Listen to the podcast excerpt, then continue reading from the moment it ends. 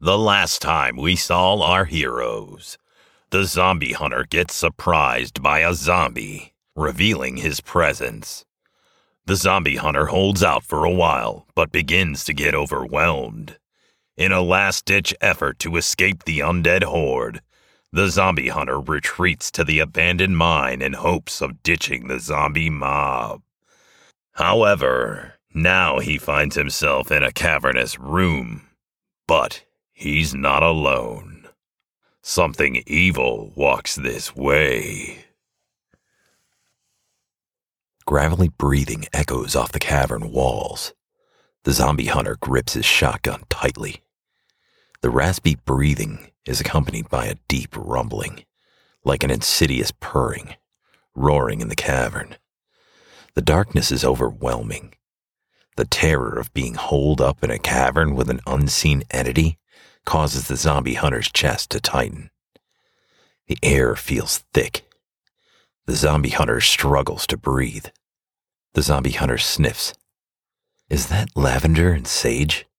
Suddenly, a silver streak leaps through the air, striking the floor of the cavern. A plume of fire erupts, illuminating the cavern. The zombie hunter searches for the source of the projectile, but a movement catches his eye. A blue skinned beast stares from the ledge across the cavern, its eyes reaching right into the zombie hunter's soul.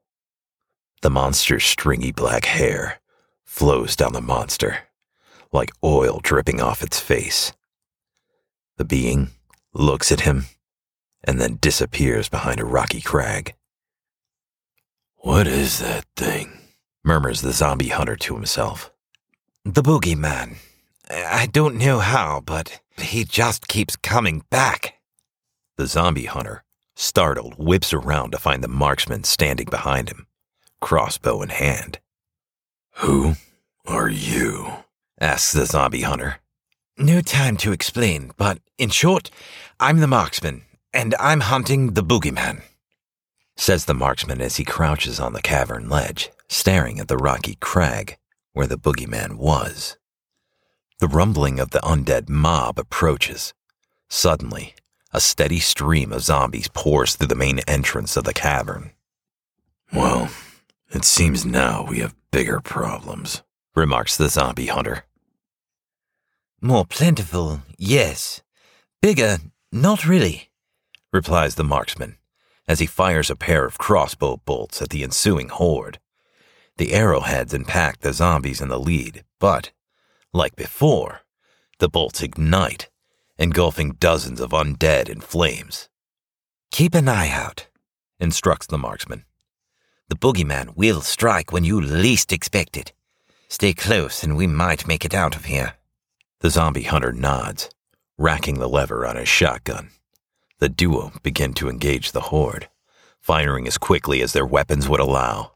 The stream never abated or showed signs of slowing. Maybe this wasn't a good idea, thinks the zombie hunter to himself. The horde closes in on the duo, though neither will be giving up without a fight. The zombie hunter bashes a zombie skull in with the shotgun axe blade attachment, while the marksman slices and dices several undead like a hibachi chef. The heroes teeter on the edge of being overwhelmed when out of the corner of his vision, the zombie hunter sees the boogeyman sneaking up behind the marksman, who is embroiled in an intense melee. Unsure if he can have any effect on the entity, but knowing that he must do something, the zombie hunter takes aim.